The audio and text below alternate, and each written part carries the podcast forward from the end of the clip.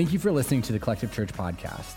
Collective is a church for the rest of us, which means if you have never been to church, walked away from church, or are struggling to find a church to connect with, you belong here. Right now, big things are going on at Collective as we are finishing the work on our own 24 7 space with the plan to be open by Easter. Until then, you can continue to check us out on Facebook at My Collective Church on Sunday mornings at 9:25 a.m. for Collective Online. We would love for you to join us. God is moving at Collective and in the city of Frederick, so stay tuned so you can be up to date on what's going on and how you can be involved with what's next at Collective. Now, let's get into today's message.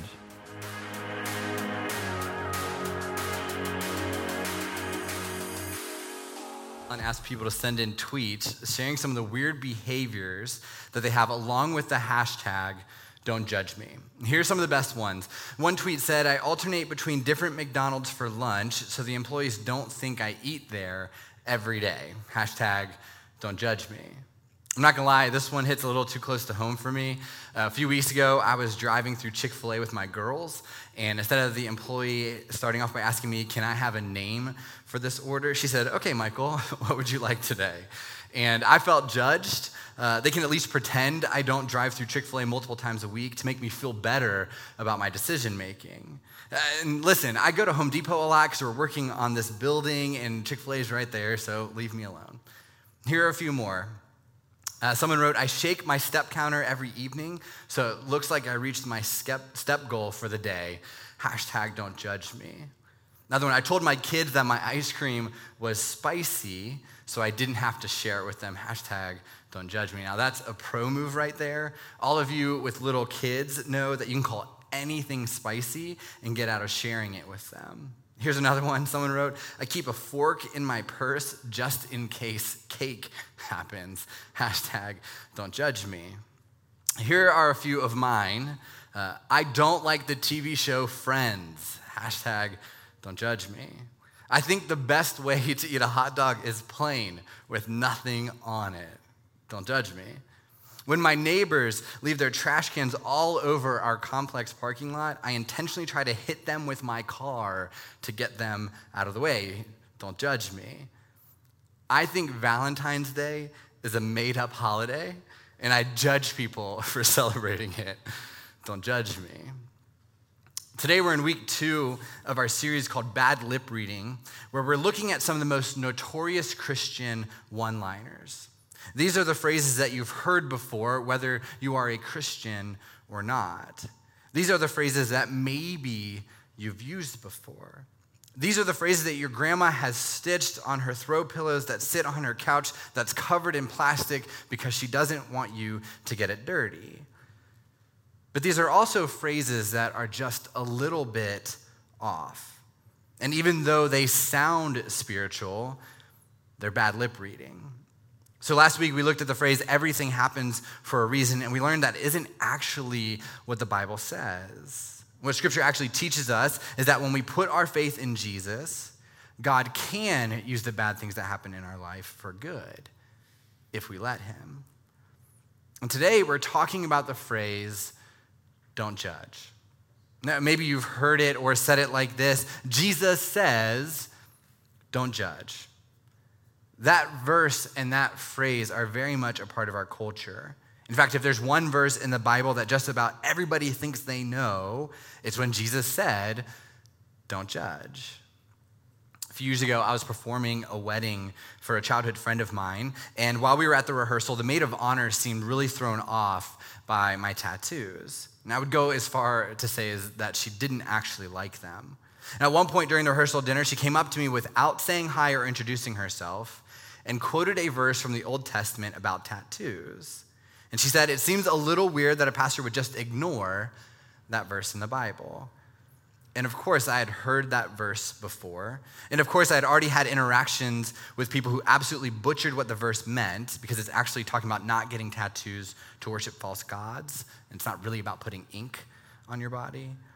And as I began to explain that to her, she actually interrupted me and said, I'm sorry, Jesus said, Don't judge, and that's exactly what I'm doing. And then she walked away. It was one of the weirder Bible conversations I've been a part of because in less than two minutes, she managed to twist not only one, but two verses in the Bible. Because while Jesus did technically say, don't judge, it's a little more complicated than that. So here's what we're going to do today. And it's similar to last week. I'm going to read to you the Bible verse that people think they are quoting, and then I'm going to break it down for us so we can better understand what Jesus was talking about. The verse that people are referencing is found in Matthew 7 in the Bible. The book of Matthew is a biography of Jesus, and from the start of Matthew 5 to the end of Matthew 7, Jesus is teaching his most famous sermon called the Sermon on the Mount. And right after Jesus finished up his section about money and possessions, he starts talking about judgment. And this is what he says starting in verse 1. He says, Do not judge others. Now, if we pause right there, we're good. And that's what people intentionally and unintentionally do with Jesus all the time. They take parts that they like and they ignore the rest. But we're not going to do that. We're going to keep reading. So Jesus said, Do not judge others and you will not be judged. For you will be treated as you treat others. The standard you use in judging is the standard by which you will be judged. So you see, it isn't as simple as don't judge, because what Jesus is actually teaching people who follow him if you judge harshly, you will be judged harshly. If you judge irrationally, you will be judged irrationally. If you judge hatefully, you will be judged hatefully you will be treated as you treat others. In fact, just a few verses later, Jesus says in verse 12, Do to others whatever you would like them to do to you. This is the essence of all that is taught in the law and the prophets. This is the golden rule. So while Jesus is talking about judgment, what he's actually teaching Christians is to treat others the same way that they would like to be treated. And Jesus didn't invent the golden rule. Actually, Jesus was just rephrasing a very famous saying that had been around for hundreds of years. But before Jesus, the saying actually went like this Don't treat others the way you don't like to be treated. In fact, every major religion in the world has some form of the golden rule. The thing that makes it different when Jesus says it than every other major religion is they phrase it from the negative position. So Confucius says, never impose on others what you would not choose for yourself. In ancient Egypt, it was that which you hate to be done to you, do not do to another. In ancient Greece, it was do not do to others what would anger you if done to you by others. And in ancient Rome, it was expect from others what you did to them. So Jesus changes it from the negative perspective, from the don't do bad things to people perspective, right? Because he's not talking about karma. He's not talking about you get what you deserve. He's talking about Christians making the world a better place by treating people well because that is how we want to be treated. If you are a follower of Jesus, he's saying, You go first. You set the tone. Treat others the way that you want to be treated. Judge others the way that you want to be judged. So, this isn't carte blanche for Christians to run around throwing judgment in people's faces. This is just another way for Jesus to teach his followers that they really need to love people well. And trust me, I have met Christians who twist the full version of this verse as well. I've met Christian people who will say, I'm allowed to judge them for this specific sin, and Jesus can judge me all he wants for that sin because I don't struggle with it. Right? Some Christians will judge others for their sexual sins while they're married in a faithful and monogamous relationship. Some Christians will judge others for their addictions because they're sober. And some Christians will judge others for their lying because they believe they are honest. But this verse isn't about specific sins, it's about the way that we treat people. Check out what Jesus continued to say in this part of the Sermon on the Mount. He continued, And why worry about a speck in your friend's eye when you have a log in your own? How can you think of saying to your friend, Let me help you get rid of that speck in your eye, when you can't see past the log in your own eye? Hypocrite. First, get rid of the log in your own eye, then you will see well enough to deal with the speck in your friend's eye. Right? So you can judge all you want, but before you do that, check yourself. Deal with your own sin first. Deal with your own shortcomings first. Deal with your own issues first. And once you get that right, which you never will, then you can judge others. Right? But even if you get to that point, you judge them the way that you want to be judged. when I was in elementary school, we used to play a game called Dirty Backyard. And what the teachers would do is they'd set up a volleyball net at the half court line on one of the outdoor basketball courts. Then they would take pretty much every Nerf ball they had and they'd put them in the middle underneath the net volleyballs, footballs, softballs, dodgeballs, whatever. If it was made out of foam, it was on the basketball court. Then they'd have all the students line up on the baselines, and on the count of three, you'd sprint toward the middle, you'd grab as many of the foam balls as you could, and you'd throw them to the other side. And the goal was to throw everything into the other person's backyard in order to win. And I remember this game because as a kid, I loved it. Uh, as a baseball player, I could easily throw everything over 100 feet, so I would chuck it as far as I could and make them run as far as I could make them run so that we could win. But as a child, I never understood the metaphor for life. But how real does this example feel? Right? You have junk in your own yard. You have your own baggage, your own problems. But instead of dealing with it, you pick it up and you chuck it as far as you can into someone else's. Right? Instead of dealing with our own mess, our own sin, our own pride, our own bitterness, our own unfaithfulness, our own insecurities, our own junk, we pick it up and throw it as far as we can into someone else's life. Then we look at them and tell them that they have something to deal with. But Jesus teaches deal with your own backyard first. Deal with your own mess. Look at the log in your own eye before calling out the speck in someone else's. Check yourself first. Right? We criticize others when we have far more serious shortcomings in our own lives. So before you judge someone, you need to ask yourself, what do I need to do to deal with my own issues? Right? What do I need to deal with in my own life today, right now? Right? What are the things that I've got to work through right now? and then spend your time and energy on your own sin before trying to force someone else to deal with theirs. Focus on how you are living before how other people live. And I know that isn't as much fun. If you can't judge people, what are you going to talk about with your friends?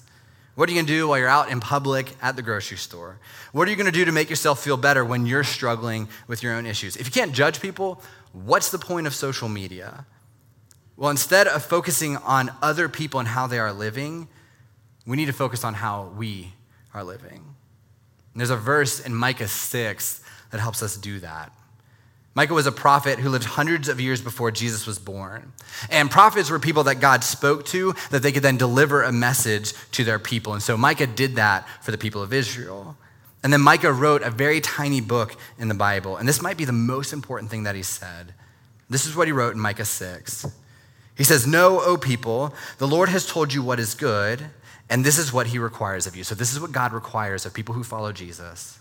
He continues to do what is right, to love mercy, and to walk humbly with your God. Right? God doesn't require you to be the judge of other people, He'll take care of that. Uh, God doesn't require you to be the morality police. God doesn't require you to look down on people who are struggling in order to lift yourself up. God doesn't require that of you. God requires you to do what is right, to love mercy, and to walk humbly. So do what is right. And the Bible teaches us to hate what is evil. But we also want to go beyond that to actually helping solve problems. Right? We want to go beyond hating evil to doing what is right. One time, Jesus tells his followers in John 13, So now I am giving you a new commandment love each other just as I have loved you. You should love each other. And that's kind of confusing because it wasn't really a new command. Right? God had been telling people for thousands of years to love other people. But what Jesus is doing and what he's saying is all the other commandments that you've heard are now old. This is the new one. This is commandments 2.0. This is the new command because it's the only command. Love others. Love people who are broken. Love people who are sinful. Love people who are lost. Love people and do it sacrificially. And one of the reasons I like what Micah said in this verse is because Micah tells us not just to hate evil. That's kind of easy. He says, go beyond that and do what is right right? Because love isn't just a feeling, love acts. If you hate evil, that's just a feeling. But Micah says, go beyond that and do something about the problem and do the next right thing. Take a step, step again. It's all that we can to do the next right thing. Sorry, I watch Frozen like 50 times a week. Don't judge me. And this is yet another reason we need God's word in our lives because God is righteous. Right? God is the definition of righteousness. So if you want to do what is right, you need to be connected to the only one who is perfectly righteous. Think about this. Who am I going to trust when it comes to the right thing? Me and my sinful state? You and your sinful state? Or perfect God, the creator of everything? Uh, because in our pursuit of doing what is right, if we turn to the news or podcasts or social media or best selling authors more than the God who saved us, more than the God who defines what is good, more than the scriptures he gave us, we will miss it. Please, do not listen to a sociologist give their opinion on what is right. Listen to God who gave the standard on it. Because any righteousness that is based on sinful human opinion rather than on a perfect and just God is not right. Allow God to teach you what is right and follow his lead in doing so. Not mine, not a social media influencer, not your grandma, not even your own heart. God. So we do what is right. And the second thing is to love mercy. And just a reminder mercy is not getting what you deserve. I've experienced a lot of mercy in my life. When I was in high school, I wrote a paper that was about 90% plagiarized. Uh, my mom's watching at home right now, and she's very upset with me. I'm sorry, mom, but I did. I woke up one day and I realized that I had a paper due. So I did what any ninth grader would do, and I hopped on the internet and I copy and pasted whole chunks of information from different websites, and then I turned it in.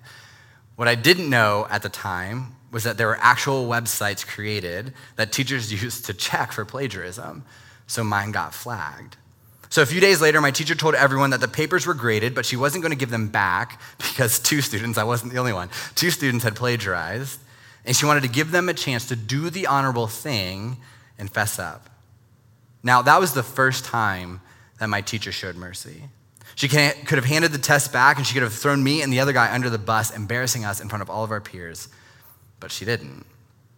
So after school that day, I went to her room to tell her the truth. I cheated but she wasn't there. And my first thought was that I should run and never look back, but instead I left her a note and told her that I was sorry. The next day after class, I stayed and we had a conversation, and she actually gave me a chance to rewrite my paper for a lower grade. To this day, I still don't know why she treated me so well, but she showed me mercy. She didn't give me what I deserved, which was an F on the project and a referral to the principal because I had broken the code of conduct. Right? That's mercy. I didn't get what I deserved. And I love what Micah says because it takes care of another confusion about Christians judging. See, Jesus says you look in the mirror first, but Christians are actually challenged to call out sin in other Christians. Paul says this in a letter to the church in Corinth, where he encourages them, to stop ignoring the sin that's all around them. But Paul doesn't want condemnation, he doesn't want hypocrisy. He wants the church in Corinth to call sin sin. One author said it this way toleration of sin is sinful. But the overriding thing, like we talked about earlier, is to love one another. So Micah says, go beyond hating sin to doing what is right. But he also says, go beyond loving judgment to a place of loving mercy. Now, typically, we want mercy, but we want others to get judgment.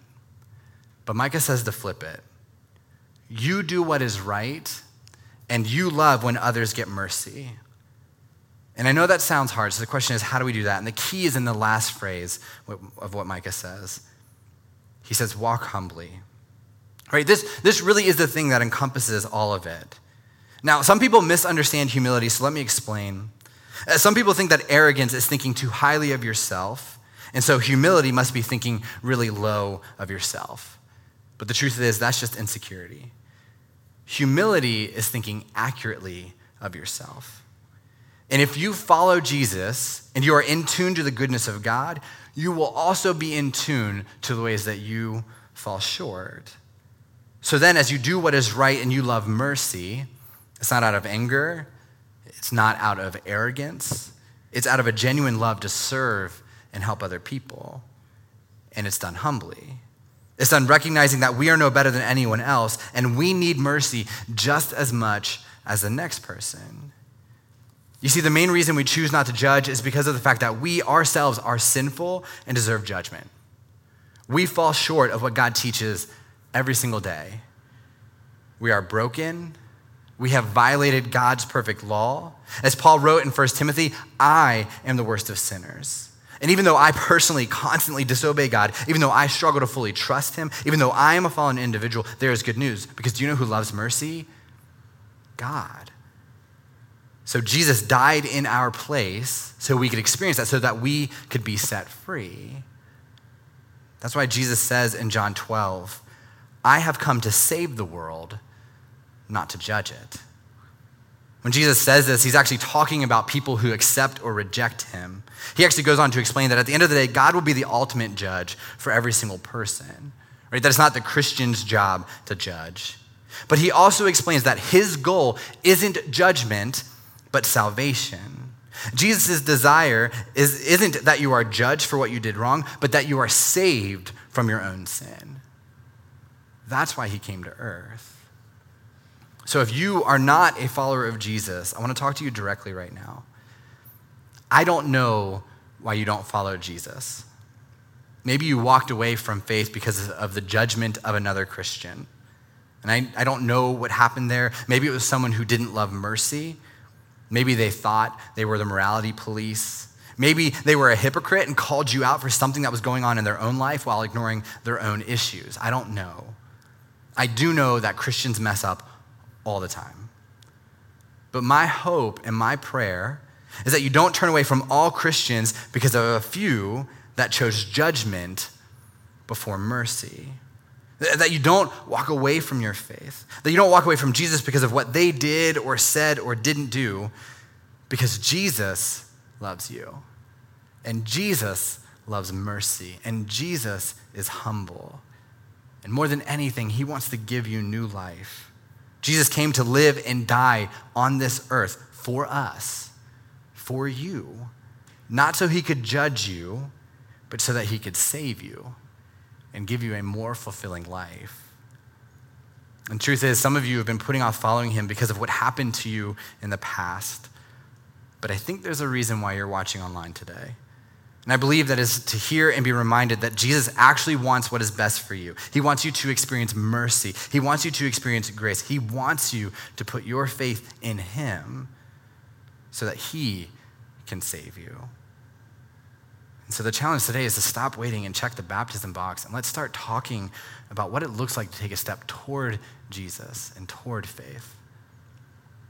And the last thing I want to say is for people who follow Jesus if you are a follower of Jesus, this week we need to take that verse from Micah to heart. Let's focus on doing what is right. Let's love mercy. Let's walk humbly. Because we know, we know that we are the worst of sinners, and if anyone deserves judgment, it's us. But instead, we got grace. And more than judgment, that's what we should want other people to experience. We want people to experience endless second chances. We want people to experience something better than they deserve. Not judgment, but mercy. Let's pray. God, we don't understand why um, you show us mercy. God, we don't understand why you show us grace. Because the truth is, we're sinful we are the worst of sinners. We have so many things in our life that lead us away from you. But as we read, and as you said, you sent your son to save us, not to judge us.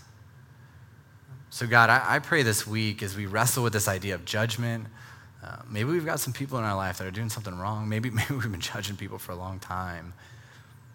God, I pray this is the week that we move toward what Micah said we focus on doing what is right. We love mercy and we walk humbly. God, I pray for those who are watching today or who will watch later on the week who don't follow you. Maybe they've been turned off by the judgment of Christians. Maybe they're scared of your, your judgment.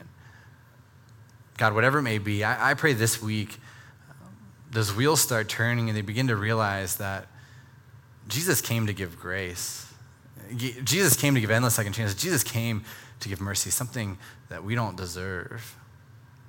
But that's why he came. So, God, I pray this week for those who don't follow Jesus, instead of waiting or instead of holding on to some past pain that other people brought into your life, they choose to own their own faith and own their own relationship with you and move toward what you wanted for them, which was for them to be saved. God, we thank you for the mercy that you show us. Uh, we thank you for the love that you give us. God, I pray as a church we can bring that into the community. God, we love you and pray these things in your name. Amen.